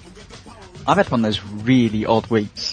With all this new, I mean, there is tons of new games. We all know all the new games coming out, but I actually didn't really want to start anything before um, Modern Warfare 2, which we will talk about next week. Next Not week. this week. Yes. Um, so I just actually want to go over a, a quick uh, some things I've actually talked about in the past. Um, one being Brutal Legend, and you know my review, in-depth review, has been out there for a little while now.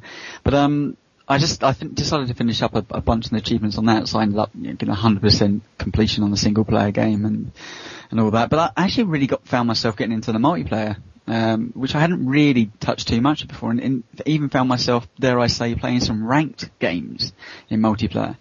And one thing that really stood out to me, um, this game was made, I believe, for the multiplayer. The whole single player game just feels like it's a massive training exercise to learn the RTS elements. And suddenly, you know, all these elements are, are completely in the foreground, obviously, when you're jumping in, into multiplayer. And the, the thing that really actually standed out, stood out for me is, um, the, the, the other two factions, you, you got the drown, the, the drowning doom and the Tainted Coil you don't have really other, you know, too much interaction in the single player in the game other than, you know, defeating their, their forces. But they're so well designed and, and thought out and have so much depth that you just didn't realize other than just killing their troops. So when you actually get to play them in, in the multiplayer, it's, it's like an entirely different game that is, is completely barred off from anybody that's not willing to jump into it. But at the same time, it's a scary place because, you know, the RTS elements, as we discussed before, aren't the best in the world. Um, so you know, jumping into ranked matches, although you can you can actually do AI matches. Um, so that would be my suggestion if you know you are a little bit worried about jumping into ranked stuff. So just have a go at the A- AI matches and actually try some of the the other factions because it's a real cool part of the game. I think that most people won't even touch to see these different factions and actually um, all the different characters are actually in there and there's some fantastic animations. So So Uh, would you say that if this was marketed properly to begin with and said, look, this is a massive RTS game and it just happens to have this sort of rock themed adventure game, you know, uh, at the beginning that, you know, sort of will lead you into all of the, of this game. Do you think if it had been marketed correctly and they hadn't just gone, look, it's Tim Schafer. Tim Schafer, and just kept saying that name over and over. I was like, yeah, and Tim Schafer, and yeah, but um, Jack Black, metal. Okay, you keep saying these words, but what are we actually looking at here? Because I think ultimately, if they'd just been straight up and gone, look, it's an RTS, and you can do this stuff in it, it probably would have sold more to the, the RTS crowd. And, Yeah, but I, I believe that crowd's already discovered exactly what it is, and I believe you know there's plenty of other people that went out there, and whether they were duped or whether they're misled uh, to buying into this, I don't know. But, But Tony, uh, Tim Schafer. Tim Schafer, but it, and, and I, I stand by this. It is a really good game, and I, I think more people should just kind of battle through the RTS elements and actually once once you Battle through the RTS No, to get to the but- RTS elements. No, no, no. But once, what I actually found with the multiplayer, once you actually dig deep enough, it is actually quite a complex little um, RTS that has plenty of depth, uh, which isn't necessarily apparent on the first time through on the single player. So, just my my two cents. I mean, I think that's pretty much wraps up that. Yep. But um, I went actually back went back and played DJ Hero as well. Mm-hmm. Um, and having thought about it, I mean, I gave it three out of five last week, and I think on hindsight, why I did that was that I didn't necessarily think people should be spending their 80 to 100 pounds on, on this purchase. to 180 pounds.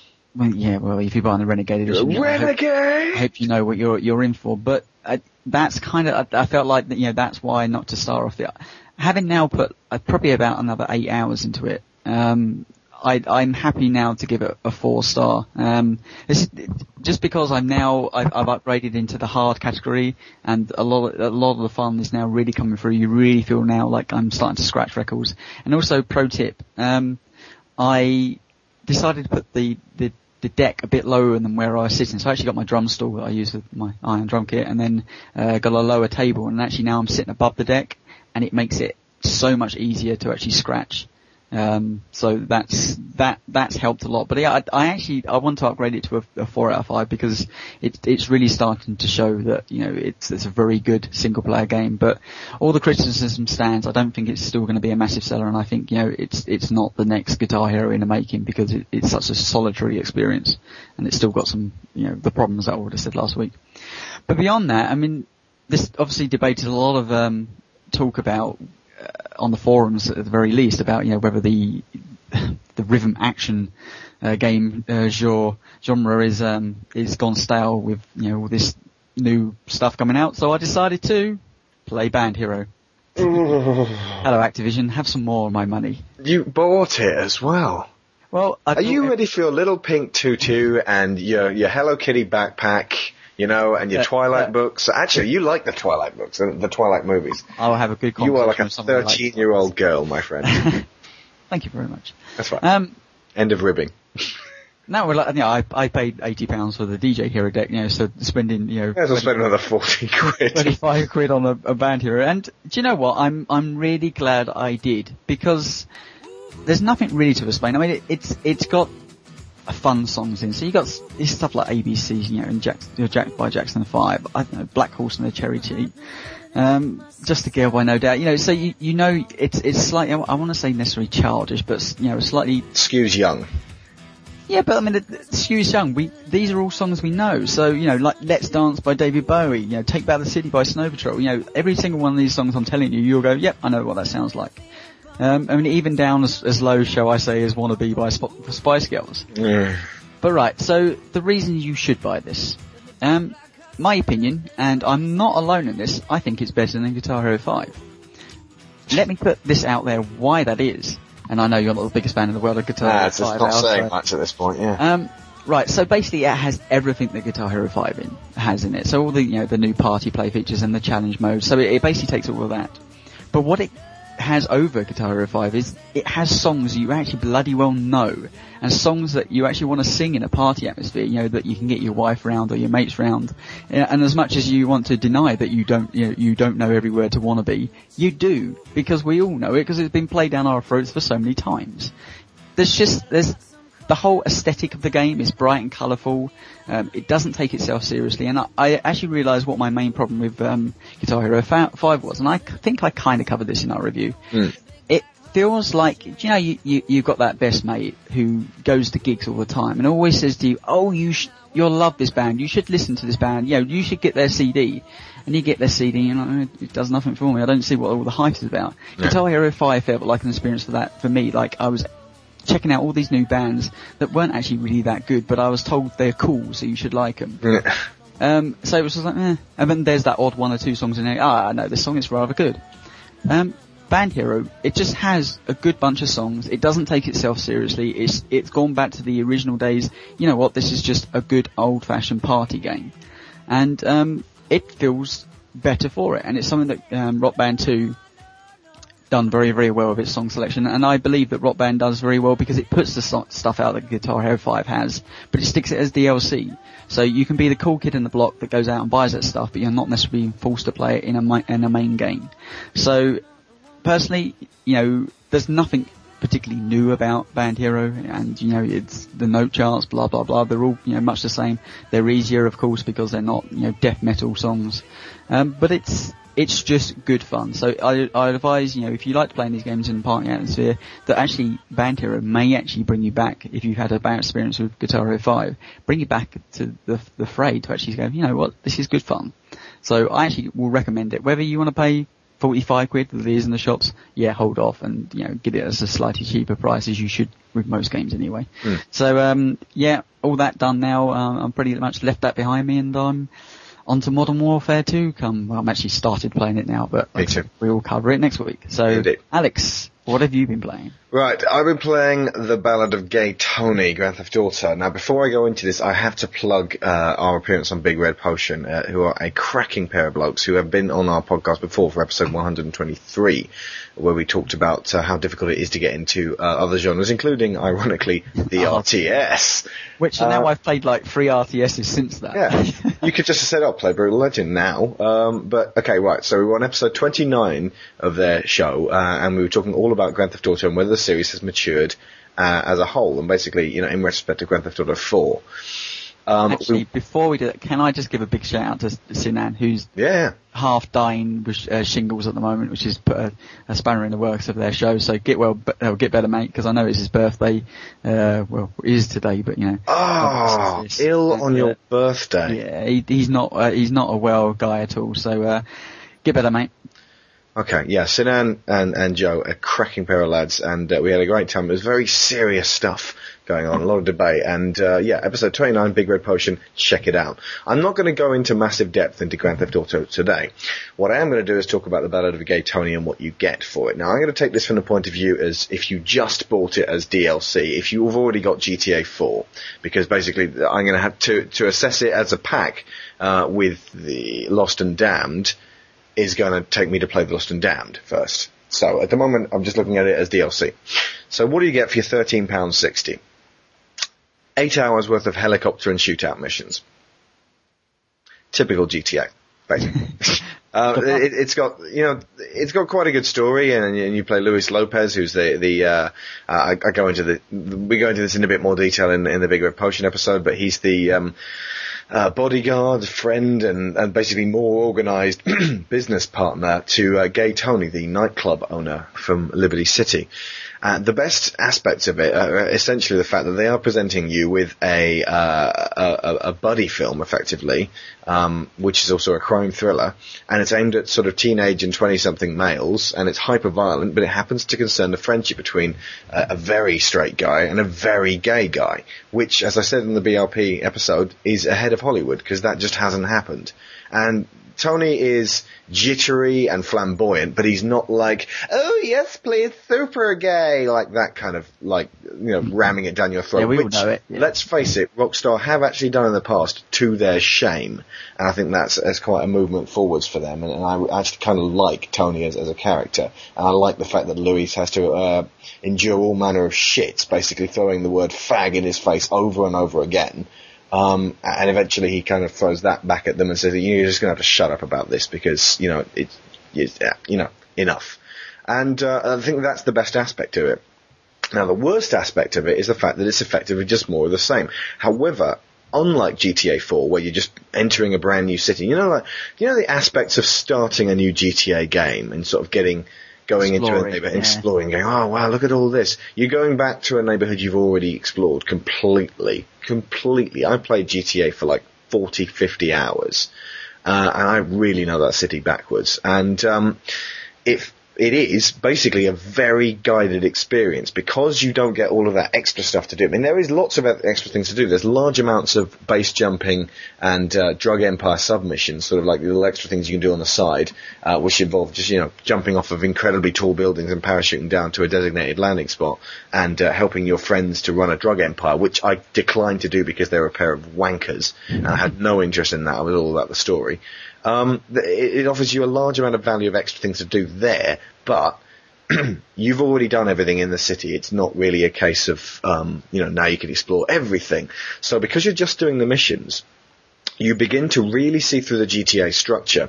And I've, I've always known this, but the, the, the feeling of it being a sandbox game and you having, you know, you could do anything in this thing, it's, it's totally, you know, it, it, it's totally open world, becomes a fallacy while you're playing it because you realize how guided it actually is. The actually missions do, yeah. Yeah, you have to go to this place, get in a car, drive to this area, chase this person, kill that person, but you've got to do it in a certain car and in a certain way, and there's very little room for, for any kind of, you know, your personal touches or, your, you know, improvisation.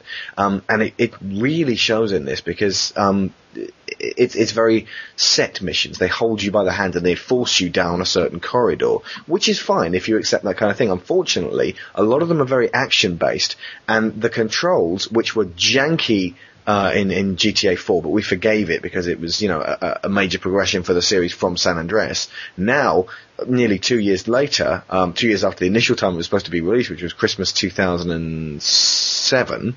Um, they they really show their age, and this is after Uncharted 2, and and ultimately it- we've moved on. It, it didn't really work in April 2008. It really doesn't work now. There were times when I ran, you know, ended up face to face with someone, and Luis didn't know what to do. He sort of started swatting at them with the butt of his shotgun because he wouldn't just shoot them, and they just sort of calmly shot him in the face with an Uzi and took off all of his life in one go.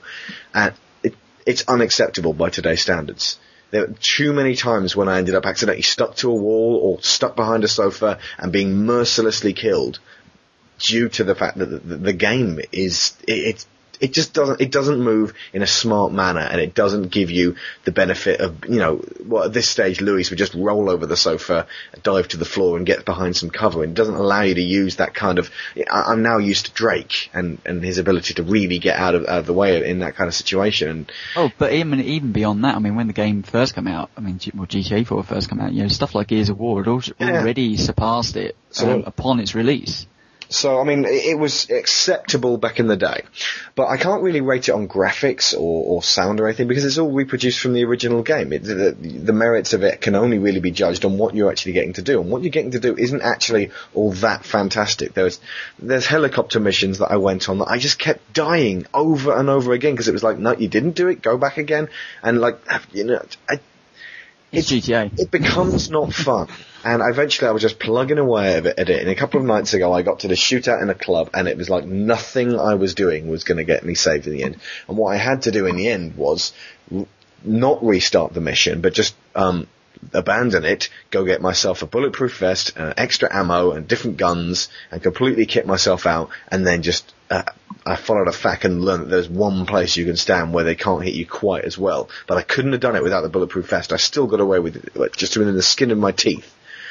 But every time you die, it now allows you to reload pretty close to where you were before. You don't have to drive all the way in most missions, and that's a great thing. And they need to do that for the later series.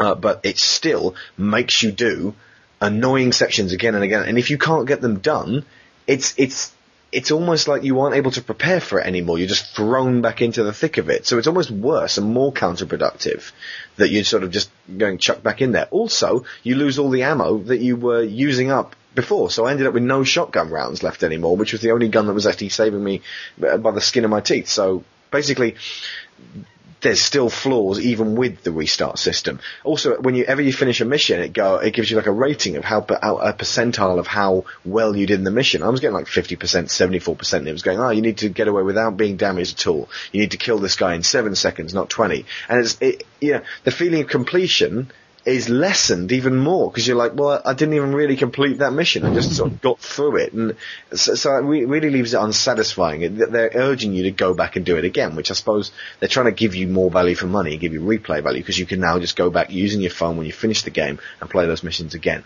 At, in the end, it just seems to be a collection of annoying action missions with some quite good cutscenes in in between, but again, we've had Uncharted in the meantime. We've had Uncharted 1, which had much better acting than GTA 4 to begin with. We've had Uncharted 2, which has got not, not only much better acting, but when people follow you around, you can see their faces moving. You can see them, their expressions change and they're following you and the banter between you seems more realistic. This seems like a previous generation after Uncharted. I know it is, it's unfair to compare them, but it's such an action-heavy pack that you kind of have to compare it to the last thing you were doing, where you were shooting guns at people and barrels were exploding. Yeah, but I mean, this is a conversation we had with open world versus, you know, a fairly, li- I mean, Uncharted for all its, you know, might is pretty damn linear. You know, it's very much a corridor shooter and, you know, the same could be said for Batman. You know, fantastic modeling, fantastic, you know, acting, but, you know, a very, very tight confined thing. I, I think a lot of the times the GTA problems come from is just the fact that it's this open world experience. Yeah.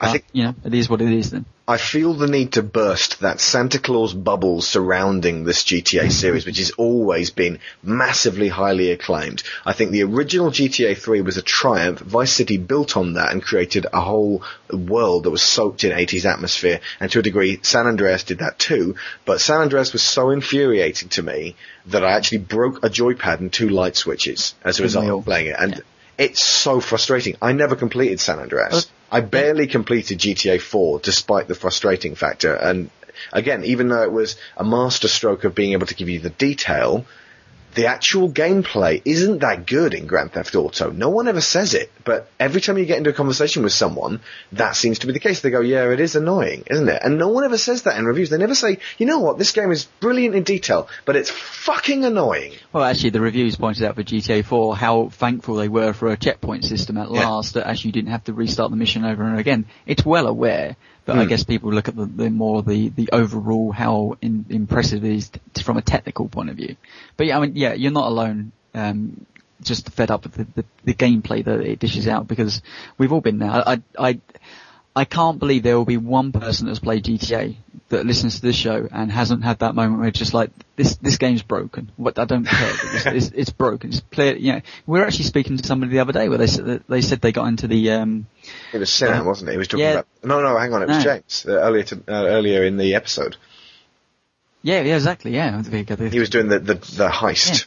Yeah. and just couldn't get past it. So you know that that stuff is. And he stopped right But- there because it was so frustrating. Let, let me put it you put it to you then. Um, do you think that the whole idea of, of these episodes DLC has or hasn't worked? And and why the, the way I actually describe that? I mean, you could you could argue, if you wish, that Vice City is potentially the same thing. But the difference with that is that it changed the world, you know, the world significantly from where you were. The gameplay still felt, you know, felt quite often very, very similar, but they, they changed the whole atmosphere of it enough to get away with still reusing the same engine. But by sounds with this, it's like they're using the same engine, but the assets haven't changed enough to really feel like it's a different experience. It's just a maybe a side mission that you may have you know previously thought, well, I can't be bothered to do upon playing through GTA 4. So have they worked? I would say uh, I wouldn't compare it between Vice City and GTA 3. Uh, It, it compares more closely with Vice City Stories and Liberty City Stories, the PSP games that were then ported to PS2, where they take the existing city and give you other scaled down missions, which is much more streamlined with uh, less of an extensive plot. Uh, and it, it's it's much more again uh, hand holding and you again when in I only ever played Vice City stories of that but I felt like this weird deja vu feeling of going back to Vice City. But it was like I've already explored this whole place and they don't have that kind of rich storyline for you to get into. They've got this sort of tertiary character. Um, and it did just feel like I was being ushered from one place to the next. And um, I think that's a better comparison. Have they worked? If Microsoft make back their 50 million and then some, then financially they've worked. I think they will. Um, but uh, have they worked in terms of delivering a, a, an, an excellent game experience? I'd have to finish Lost and Damned, but ultimately uh, everyone everyone always says, "Oh, it's more like San Andreas." The uh, gay Tony. That's not a good thing for me. I, I, I, did not like San Andreas. I, I actually really, I kind of respected them a bit more for going a bit more realistic in GTA 4. Um, but uh, ultimately, Well, I tell you how they've worked. They've worked by bringing GTA back. At, I mean, this Christmas, I mean, Liberty City is coming out, and GTA 4 is, you know, is back right up there in the top where people were talking about it. I mean, before it would have just disappeared, or they would have had to done a lot more effort to put into a, a full-fledged game. Maybe so, but it now feels even older. And, and okay, right, here's the thing. The problem for me with GTA is that, um, with their massive sales and massive critical acclaim, there is no impetus for Rockstar to change. They don't care that we're frustrated. They don't care enough to change, uh, to, to go back to the basics and go, look, the, the, the engine feels like w- uh, what it is, which is effectively the PlayStation 2 engine with bells and whistles, and, and now he walks rather than runs by default, and, and there's a you know a lot more detail, but it still feels like you're, you're playing those old games where you could you know end up running Well- down the wrong corridor and end up directly in front of a bunch of people you can't even shoot because the the the, the AI of your own character is so mind-numbingly thick that he can't even defend himself at close range. But I would argue, I would argue that the actual city, the actual game engine itself is different. The actual, you know, just sitting without outside the mission structure, just driving around that city and you know interacting in, in that way, it was very much different from the PlayStation uh, series. But upon you actually entering the, the mission structure, yeah, I, I'm completely in agreement. You you do feel like you've just been ported back to the PlayStation 2 days where nothing really has changed. It's all somewhat of an illusion because they don't know how to take that, how to have a structure in an open world. And, and it's the simple stuff. It's like, I know we were in a party chat and you're just screaming that, you know, you're on a motorbike and, you know, the motorbike doesn't handle very well. So you just want to jump off the motorbike and jump in the car, but it won't allow you because it's like, no, you've got It's to like, get back on the bike, and it's like it grabs your hand, wrenches you back to the place, and the whole the, the idea of non-linearity and and and open worldedness is dispensed with in in the missions. It's it's it's very um, punitive at times. Now we uh, we obviously do go really uh, quite deep into the, in the whole GTA uh, series on the Big Rip Ocean, but one thing I actually I didn't get to ask them, and I will ask you, is do you think that the sign that we have a, a hard copy that has entered the shop, you know, Liberty City, we have both with the, the two DLC Liberty downloads, stories. do you think that's a sign that the DLC, or certainly, Well, no, uh, Tales from Liberty City. Liberty City Stories was the PSP one. Okay. Um, that the DLC hasn't worked the way they would like to, that it hasn't it's- made as much money, that this is a, a clear sign, you know what, um, the Lost and Damned just didn't make anywhere near as much as we were hoping for and by putting a bro- box product and, and quite frankly, it's been selling pretty damn well. I'd say it, no. It's it's more uh, just a case of um, that sixty percent of their market is offline, and and they can't just ignore that. If if if they put it on disc, which isn't going to cost them that much more, chuck it out there, they'll get that sixty percent as well. So I just, they- I just, you know, I just think the reality actually hit them that, you know, as much as they would like to think that everybody downloads this content, Mm. there's still a huge, I mean, even me myself, I wasn't going to pick up the, the content because I just, I just felt that maybe it was a bit too much and I'd kind of been done with Grand Theft Auto, but now I can rent it. And so that's actually made me want to go and play it. To everyone who's able to, I definitely recommend renting it. To everyone who has GTA 4 and really enjoyed GTA 4 and didn't get that frustrated, but and especially if you liked San Andreas before, buy it. It's worth thirteen pound sixty. As frustrated as I got with it, there were times of great elation and great kind. of, You know, with the first time you jump off a building, I'm like, oh Jesus! And then I actually, you know, parachuted down and safely and landed, and that was great. Um, then there was that time when I had to jump out of a helicopter and parachute and grab a guy and take him to safety, and it took me five goes because uh, I'd forgotten which button opened the parachute, and they declined to tell me which one it was. So I ended up hammering the buttons, and one of them opened the parachute, and then the next one dropped the guy who I was holding on to. So it was like brilliant. Okay, well, just because we love to stick a number in front of things and I occasionally get it, I feel like get it wrong, what would you give it out of five? In terms of value for money, for thirteen pounds sixty, for how much you get, and if you like GTA, I'm actually going to give this.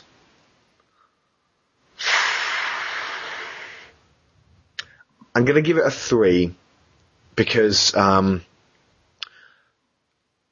no, I think uh, from my perspective, I give it a three. From everyone, uh, it, dep- depending on your frustration level with GTA, it could go up to a four. Um, but it, it, I, I can't, I don't want to feel as bad as I did while playing this or uh, while playing G- uh, San Andreas. You know, frankly, my light switches can't take it. So, um, uh, in all seriousness, I'm going to play Lost and Damned with extreme caution because just that sinking feeling every time I start a new mission and it's like, right, at what point am I going to get punked by some NPC idiot who's able to shoot me with dead eye accuracy, but I can't even see him because he's standing just to the right of a barrel. Um, it, it's, it's too frustrating a game to give a straight out four stars to, and it's certainly not a five. Well, I'll get round to it next year, so, amongst all the other stuff. But yeah, there's- I'm glad I played it, and it's uh, for the relationship between Luis uh, and uh, Gay Tony. I would say d- definitely worth playing because that's kind of a, a landmark uh, moment in video games. Um, but uh, ultimately, th- there are times when that there are Russian gangsters calling women the c word, and I just went, you know what? They're actually they're stepping over the line at this point um, because no one likes that, and I think it, it, I don't know. Obviously, you're not supposed to in any way empathise with that character, but there are going to be kids who are in some way validated by this person's actions who start throwing that word around. It's it's used about six times in the game, which I think is about five times It's, too many. it's alright, I think next week talking about Modern Warfare 2, we may be referring to, uh, Russian mobsters killing people that maybe they shouldn't anyway, so Yeah. we're covering that more in depth, I think. But, uh, anyway, yeah, so let's close out the show. Okay. Right. If you liked our podcast, you might also enjoy this one. If you're looking for a podcast that's informational, Do you know we have boobs and play video games? yeah, it's true. I'm looking at them right now. Hey, check those out. Relevant, why, why do you have that blanket and where are your pants? focused, As the, uh, yar, and now I'm deaf. filled with highbrow humor. I think that might be my stripper name, Raspberry Sparkle. And very smart. Hi, we're the dumb girls on the internet. Yeah. then you will love some other podcast. Join Elaine and Leah every Friday by visiting platformnation.com, someothercastle.com, or subscribing on iTunes. But remember, this podcast is rated M for mature. Okay, competition time. This is the weekly UK versus USA iTunes review competition. Now, because of the efforts in the UK, we've gone up the featured charts in iTunes, and now if you search for video game podcasts, we, the Digital Cowboys, are on page two out of five. We have made it at one once. Just We did? you know. How? We did. It's It seems again, random. It's, it's linking subscriptions. It's people jumping in on and off the show, but uh, the, you know the reviews help. But yeah, Okay. Um, in the USA, it's on page five, but at least we're on there out of five pages. You know, it's a bigger country with more podcasts, so that's awesome nonetheless. Um, and if you consider the tens of thousands of video game podcasts out there, that's actually something of an achievement. So thank you very much to everyone who's uh, given us a, uh, a review or subscribed to us in the past. So this week, the UK got one from Carsid. Thank and and the US got a big fat zero. Apparently we got one yesterday and we checked and we were going to mention their name, but it disappeared this morning. So we don't know where it is. Grim If, if it was you, jump back on, give us another review. But, uh, Unless you've changed your mind. Yeah. I don't know. remember, USA and UK, when one of your countries reaches 50 reviews, we are picking a reviewer at random to win a prize of their choice within reason. So like, So maybe a game. eight away. Yeah, Eight away. eight away on the UK. Get get in touch with me as soon as uh, I call your name. So if you haven't yet, go to review us on iTunes and get yourself registered on our forum so we can contact you because we can't contact you through iTunes. And I don't just want to, you know, have everyone stepping forwards and claiming that they are this weird mystery person. So. This month's competition winner is going to be picked at random from the list of folks who contribute to our annual Digital Cowboys donation drive. This is an entirely separate competition to the iTunes one. Remember, this is an entirely optional donation. Okay, it's up to you guys how much you want to contribute, and we have made a fair amount already, and our share of Commander Tim's server fees has been paid for the whole of 2010. So Now- safe. Yeah, you get a few more. that's sorted. Yeah, the opportunity to donate will be there all year round, but we won't be mentioning it outside of November. That's just it's this month. We're just talking about it, and then that is it. One random sponsor is going to be sent a game of their choice at the end of November, whether they give us 50p or 50 quid. So you can find the donate button on the right hand side of our website. That's all we're going to say about it. We don't want to push it down your throat. It's up to you guys. Now, this week's shout-outs for donations and thank yous include Cassandra, Sassy on the forums. Now, we mentioned her partner last week because his name was on the payslip, but it was actually her. She'd like that to be known. So, Cassie, Sassy, thank you very much. Shirley Long, also thank you very much. Stephen Jones, that would be Count Stex, our community manager. Anthony Edwards, that would be Quantum, very long time fan there from the beginning. Start, yeah. Personal friend of ours from Xbox Live. Quantum, you rock. Thank you, mate. Uh, Mark Raymond, Damon Foster, Brandon Ivy, Mike Woodworth, and Paul Shotton. a fellow cowboy. Well, back in the day. Hello, Cal. Thank you, Paul. That you really didn't have to do that, especially since of all of these guys, you've kind of given a hell of a lot to the show already, so to speak. So uh, yeah, it's that that is really appreciated. Thank you, mate, and all of you guys.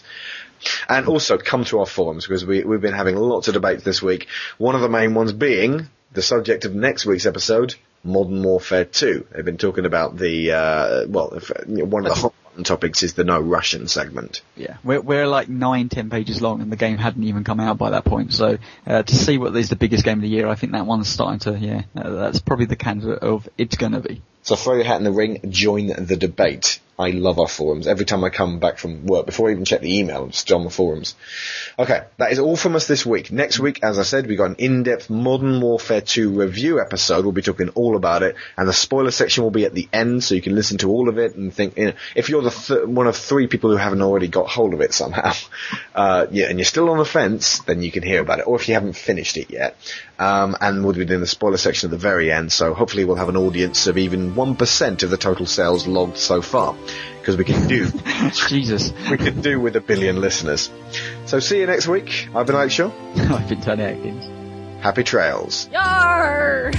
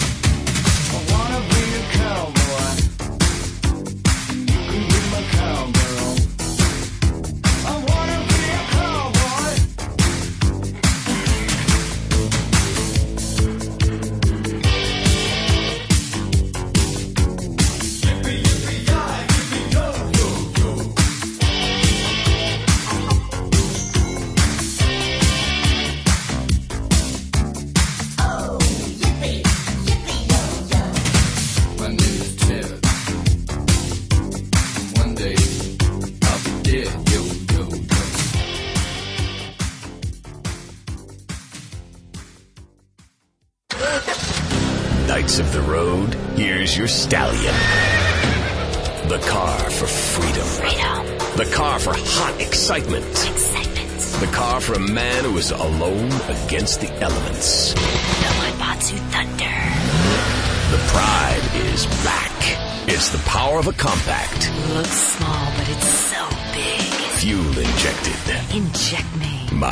My Thunder. On the toll road of life, you have to pay to prove you can. Live the emotion of an individual. The awesome power of nature distilled into one vehicle.